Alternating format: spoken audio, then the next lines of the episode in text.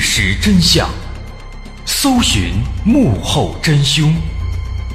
欢迎收听《绝密档案》。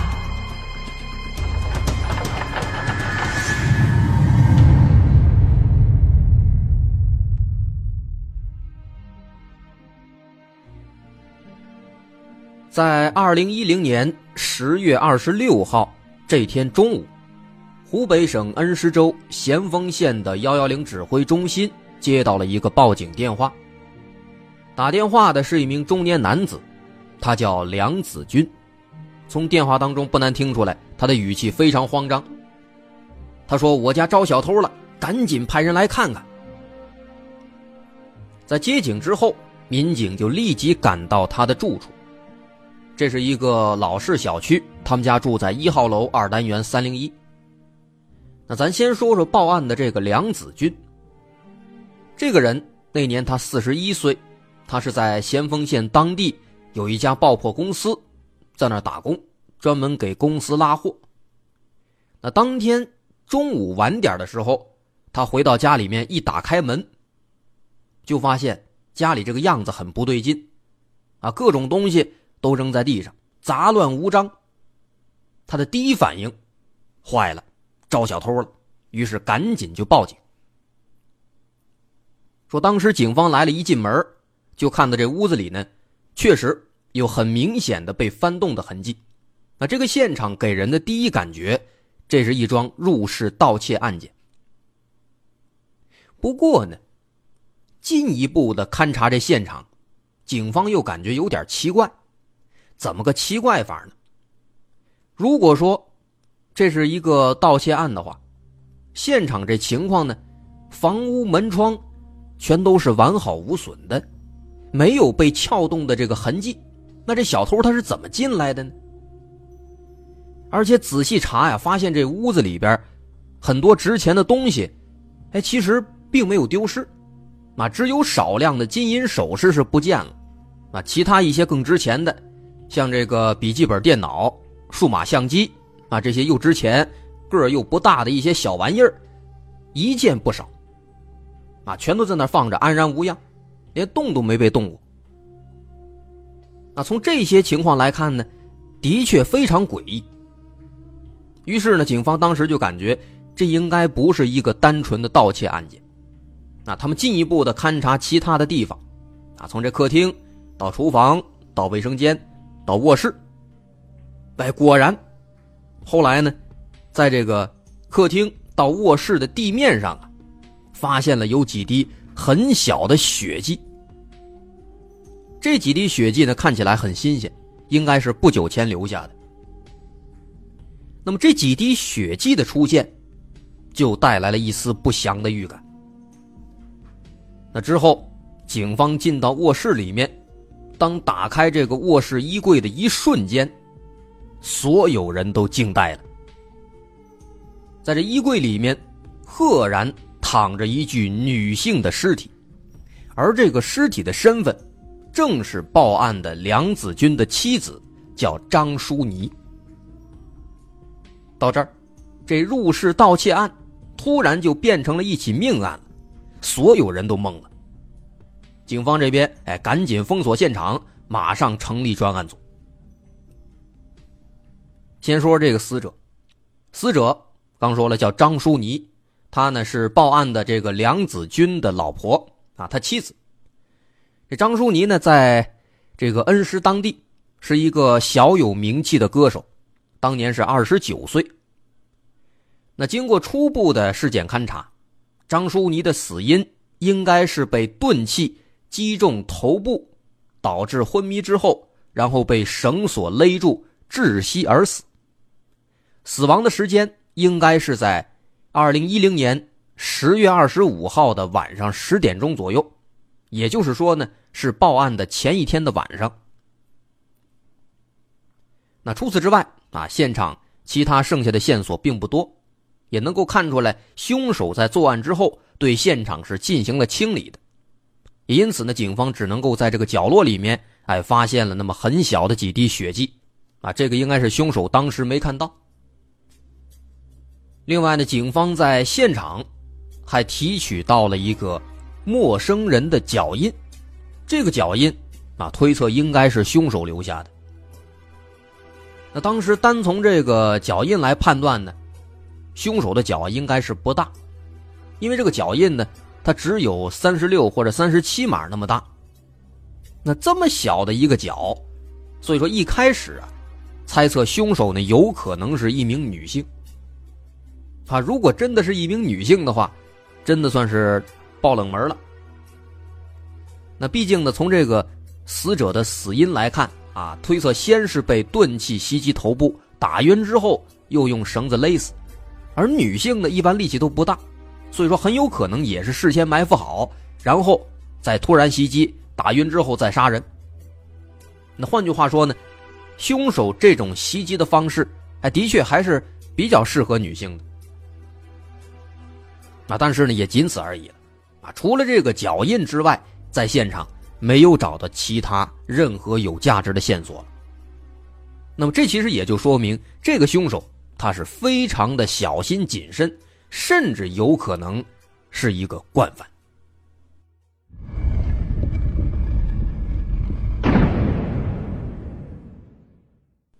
从目前的情况来看，这凶手应该不是为财杀人的，毕竟他们家里面这财物丢失的并不多。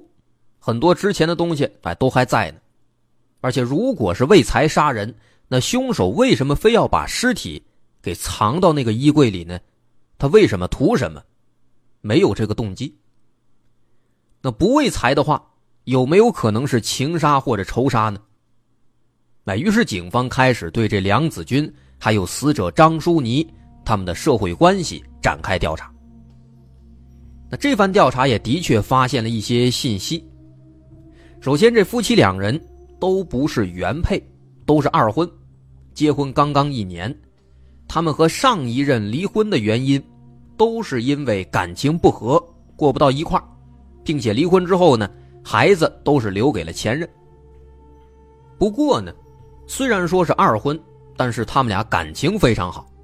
啊，这梁子军四十一，比张淑妮大十二岁，大一轮，对妻子的照顾呢，那也是无微不至。对对方的父母打点照顾的，哎，也都非常到位。总而言之，一句话，夫妻和睦，没有矛盾。那这个夫妻关系没问题，有没有可能是第三者插足呢？啊，刚刚猜测说凶手没准是女的，那这么看的话呢，还确实也有可能，没准啊，这个小三儿要除掉这个妻子，哎，有这种可能。但是后来啊，警方这一查。这种可能性呢，又给取消了，给打消了。因为这个张淑妮和梁子军俩人结婚之后，基本上每天就是三点一线了，啊，尤其是这个张淑妮，张淑妮呢结婚之后和外人接触的不多，可以说是很少，啊，只有工作上的一些问题，也没有什么太多的朋友。那梁子军呢，虽然说他接触的人相对多一些，毕竟跑车的，但是呢，他接触的身边这帮人里面。也没几个女的，啊，所以说这个小三儿的可能性几乎是没有的。那要说仇人有没有呢？这俩也没有什么仇人，他们这交际圈子就这么大，没有什么有仇有矛盾的，也没欠过什么钱。啊，这就难了。不是仇杀啊，没有什么仇人；情杀的话呢，也没有什么小三儿什么的，夫妻关系又和睦，这怎么查都没头绪啊。那当时警方就想，您看这个死者是这个妻子张淑妮，那会不会是张淑妮身边的某一些人，因为某些原因把她杀害呢？也有可能。那因为他们查这个张淑妮的背景的时候呢，这个张淑妮家里面有一个家族企业，啊，他妈开了一个刺绣公司，哎，经营的不错。那他自己呢就在妈妈这公司里面当经理，那他爸呢？是另一个公司的经理，啊，这个条件看起来整体不错的，所以说当时就猜测有没有可能是这个张淑妮身边的人因为这个公司或者因为钱之类的问题杀害张淑妮呢？于是呢，专案组当时就把这个死者遇害前几天接触过的，还有平时这关系比较近的一些人，全都查了一遍。把他们挨个哎通知到公安局，一个个的试那个脚印，对比这个足迹。但是这个结果查一番下来，很让人失望，要么说对不上，要么这个鞋码可能哎正好三十六七的，但是人家有这个证明不在场。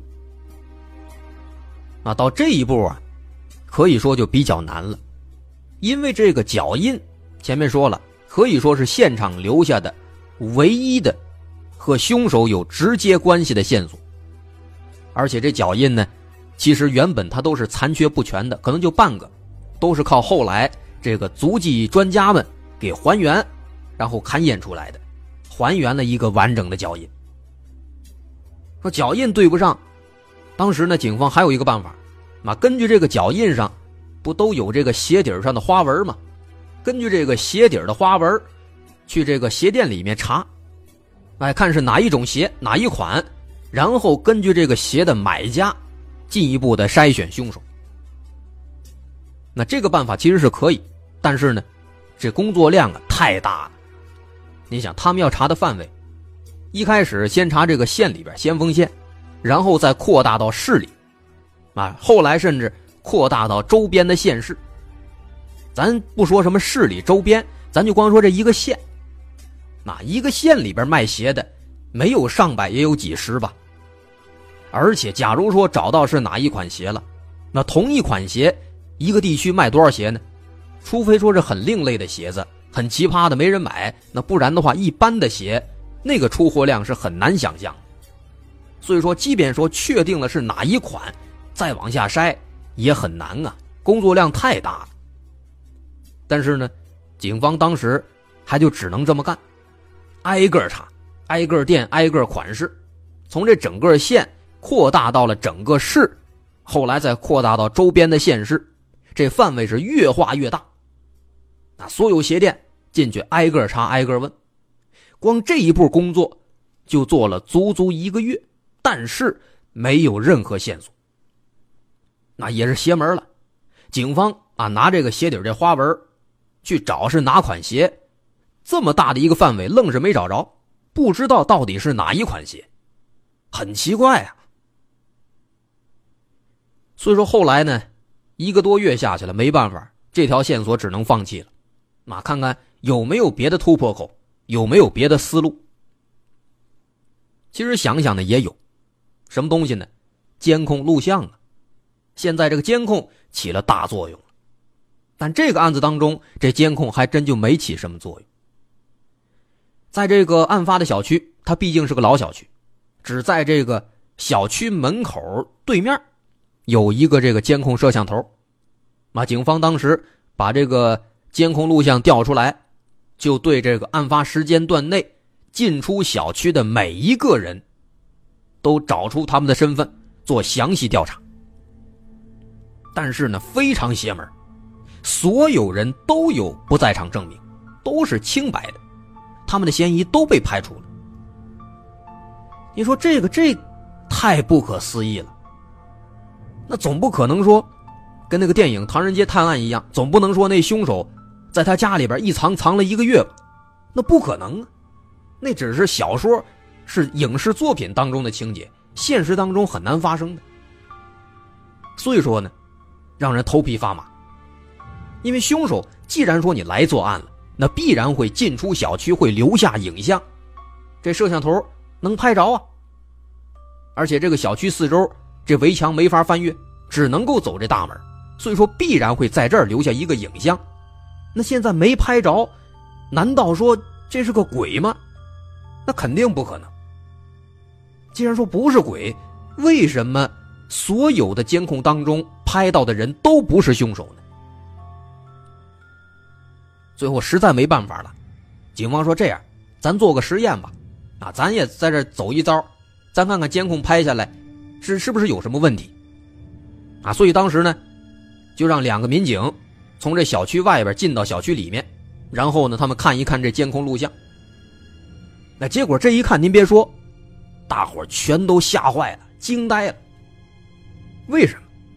因为咱说了是两名民警进到小区里面，走过这个监控录像这儿，但是呢，监控里边只拍到了一个人，另一个民警不见了。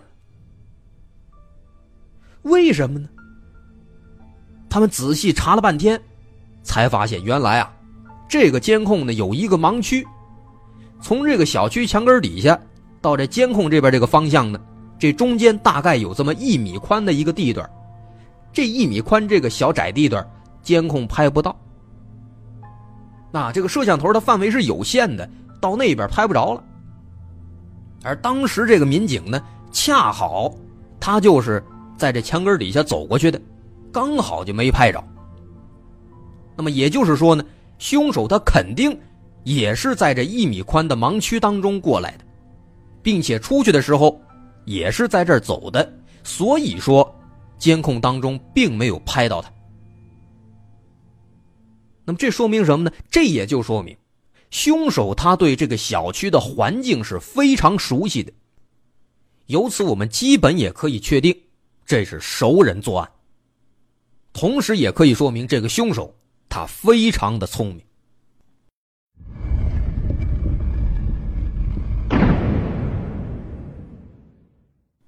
凶手他再聪明，也肯定会留下线索，会露出端倪。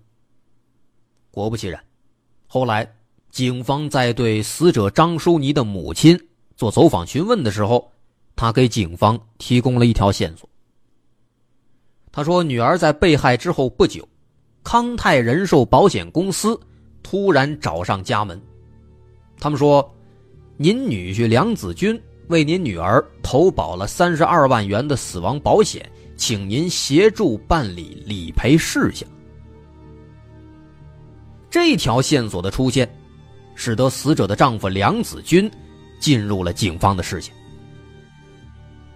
梁子军这个人。”给爆破公司拉车，他收入并不高。而这份保险，他是一次性拿出了八万六千块钱，给妻子买的，这很不正常。他妻子坐办公室的工作并不危险，那相比之下，其实梁子军作为货车司机，而且又是爆破公司的货车司机，他更需要这份保险。所以说，如果是他们夫妻二人互相给对方买，或者是梁子军给自己买，那还能说得过去。但这都不是，是梁子军一次性掏出这么多钱，单方面给妻子买，而且一买就是八万的，理赔高达三十二万。这对梁子军来说是一个非常大的数目了，所以说，这肯定是有问题的。但是呢？很邪门，在对梁子军的情况做了侦查之后呢，他的嫌疑被排除了。很简单，梁子军他在案发当晚并没有在先锋，而是在恩施看病，有人作证，他是没有作案的时间和空间的。很奇怪。不过呢，话也得说回来，虽然说在这个时候他的嫌疑暂时被排除了。但是他花那么多钱单方面的给妻子买保险这件事情，仍然让警方非常的在意。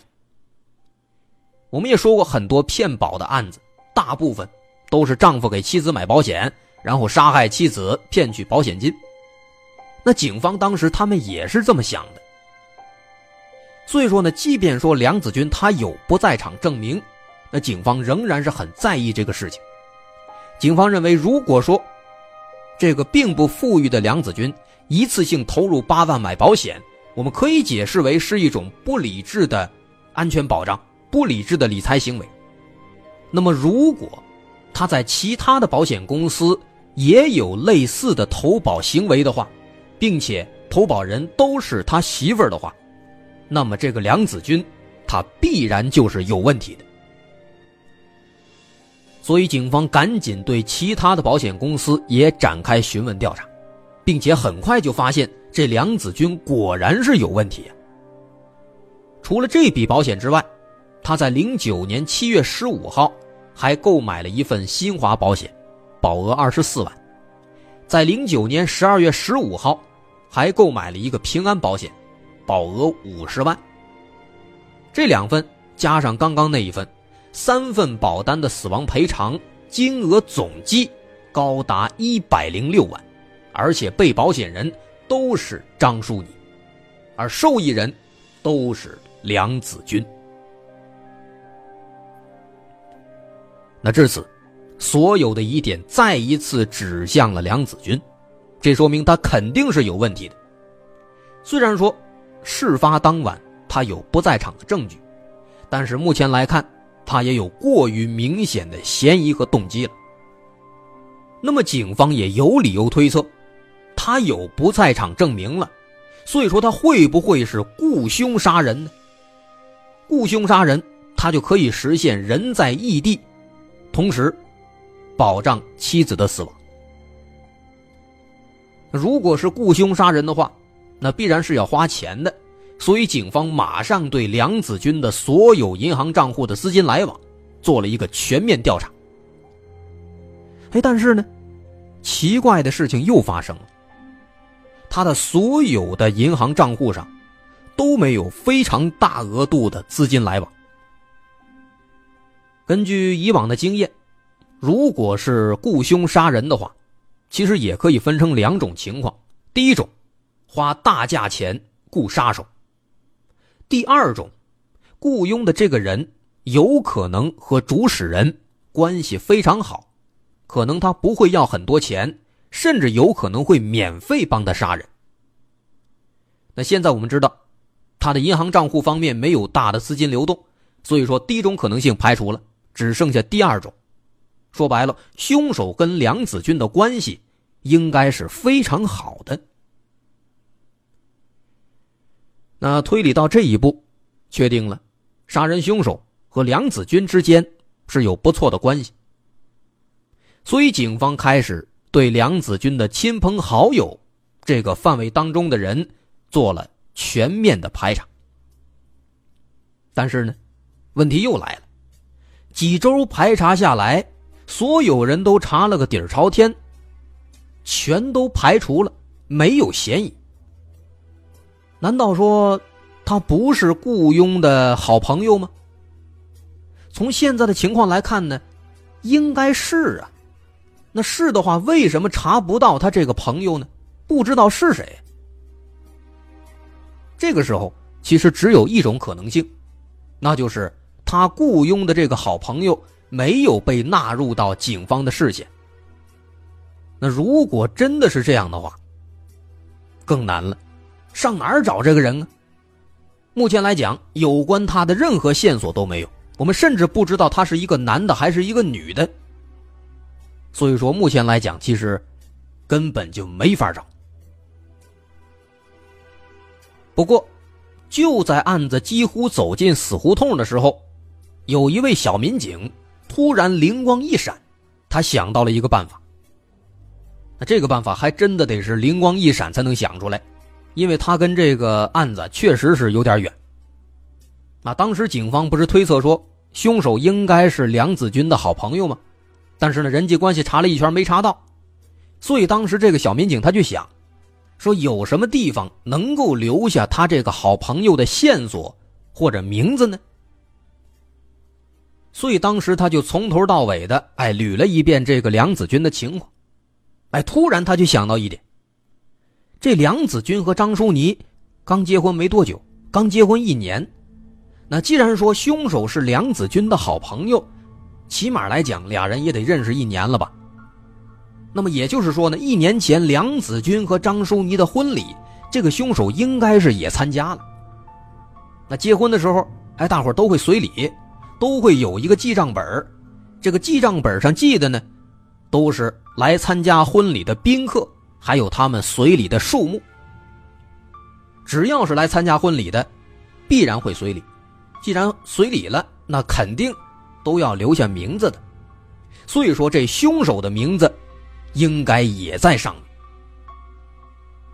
于是，警方就赶紧回到案发现场，找找这个记账本在哪哎，找来找去。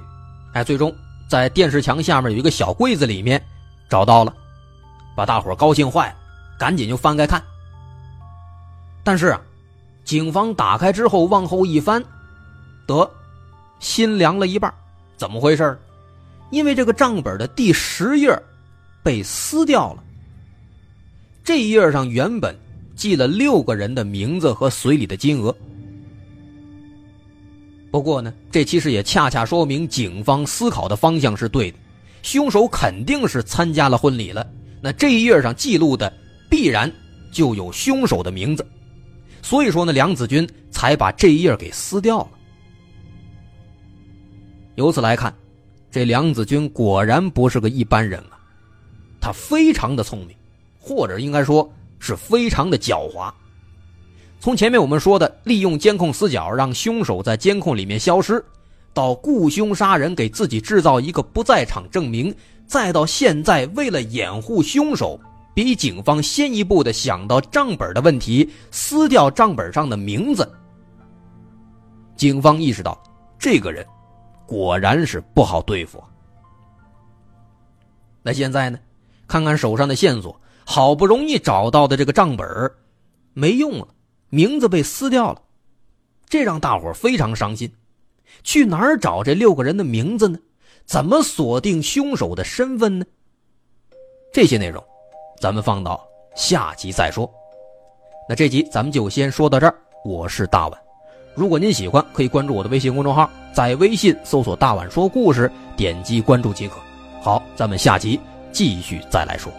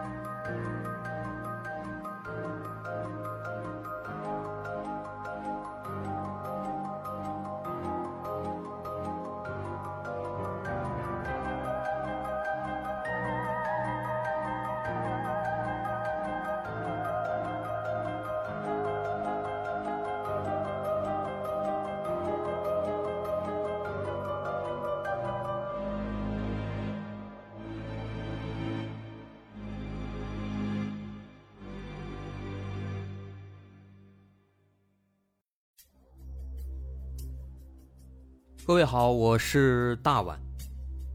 我们的《绝密档案》在喜马拉雅已经陪大家走过了一年多的时间，一年多的时间，我们更新了一百多期节目，在这一百多期的内容里，我们讲述了各种各样的怪奇事件。那在今后呢，我们也想尝试去做更多的其他类型的内容，比如一些自然怪象，比如有一些名人的黑幕。或者说是黑帮的发迹史，亦或是各种悬疑大案，以及更多的其他题材的探索。针对这些内容，目前我们也已经有了一个大概的规划。我们将会把这些内容做一个大概的整合，放在之后我们即将推出的一个新的专辑当中。这个专辑的名字暂定叫做《绝密档案：深夜调查局两百家尘封的未解之谜》当中。需要说的是，这个新专辑我们决定在喜马拉雅作为会员节目进行独家播出，总计有两百多集的内容。专辑上线时间将会在不久之后的九月九号，大家届时可以在喜马拉雅搜索关键词“绝密档案深夜调查局”，就能够找到这部新的专辑了。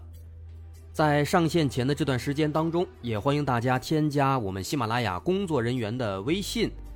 X m l y 零三三零，也就是喜马拉雅四个字的拼音的首字母加零三三零，x m l y 零三三零。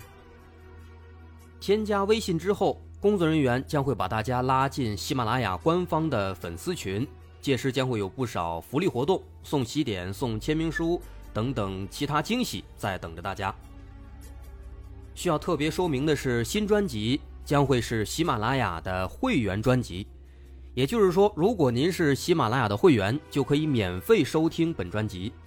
目前喜马拉雅的会员价格为每个月六块钱，六块钱就可以听到我们的两百多集故事，也是很划算了。希望大家能够多多理解，多多捧场。九月九号，我们不见不散。